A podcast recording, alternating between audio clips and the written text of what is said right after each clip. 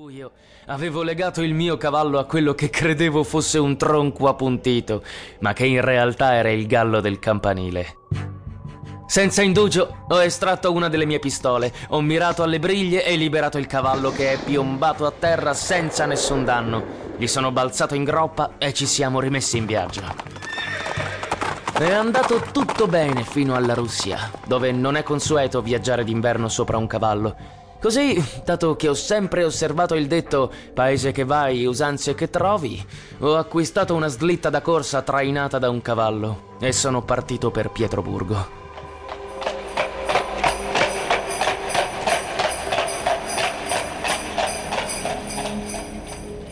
Non mi ricordo se mi trovassi in Estonia o in Ingria.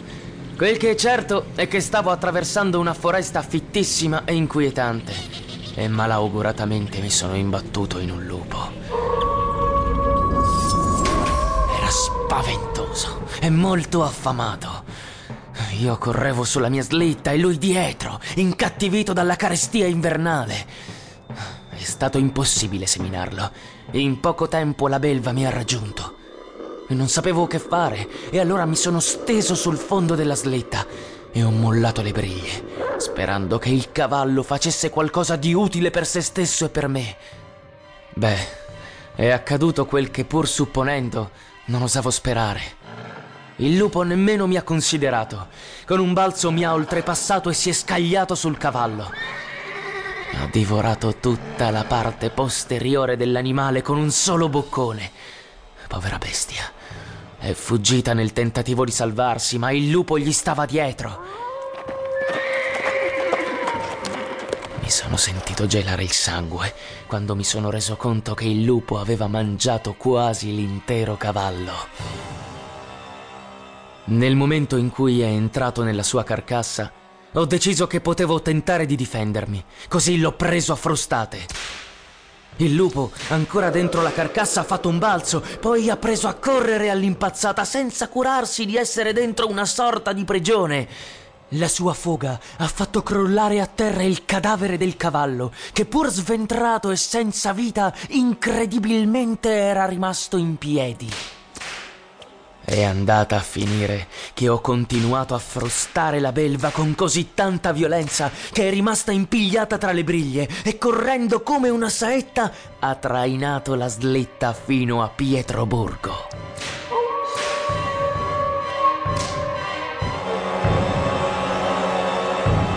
Non vi voglio annoiare con resoconti sulla situazione politica, artistica, scientifica e sulle altre grandiosità di quella splendida capitale della Russia.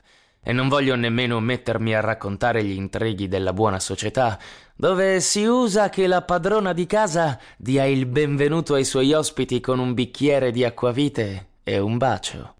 Mi limito a parlarvi di qualcosa di più importante, alla vostra altezza, ossia di cavalli e cani, che ho sempre amato, e poi di lupi, volpi, orsi e di altre bestie selvagge che in Russia sono presenti come in nessun altro luogo.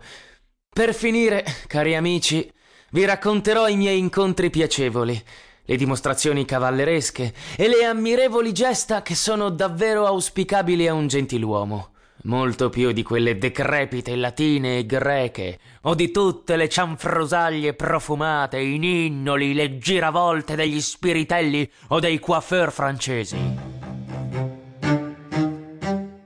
Non fui accettato immediatamente nell'esercito. Così sono stato due mesi a oziare in santa pace e mi sono goduto il mio tempo e il mio denaro nel modo più elevato che c'è. Ho trascorso le notti giocando e bevendo. In Russia, a causa del gelo, l'alcol ha un ruolo primario nei ricevimenti, molto più che nella nostra sobria Germania. A queste feste ho conosciuto persone che potevano essere considerate grandi esperti dell'arte del bere. Ciononostante c'era un generale che batteva tutti. Aveva una barba grigia e un abito fatto di pelle, rinforzato con placche di rame. Mangiava con noi, alla tavola comune. Era vecchio e a causa di un combattimento contro i turchi gli era rimasta solo la metà inferiore del cranio. Per questo teneva sempre il cappello in testa, anche a tavola.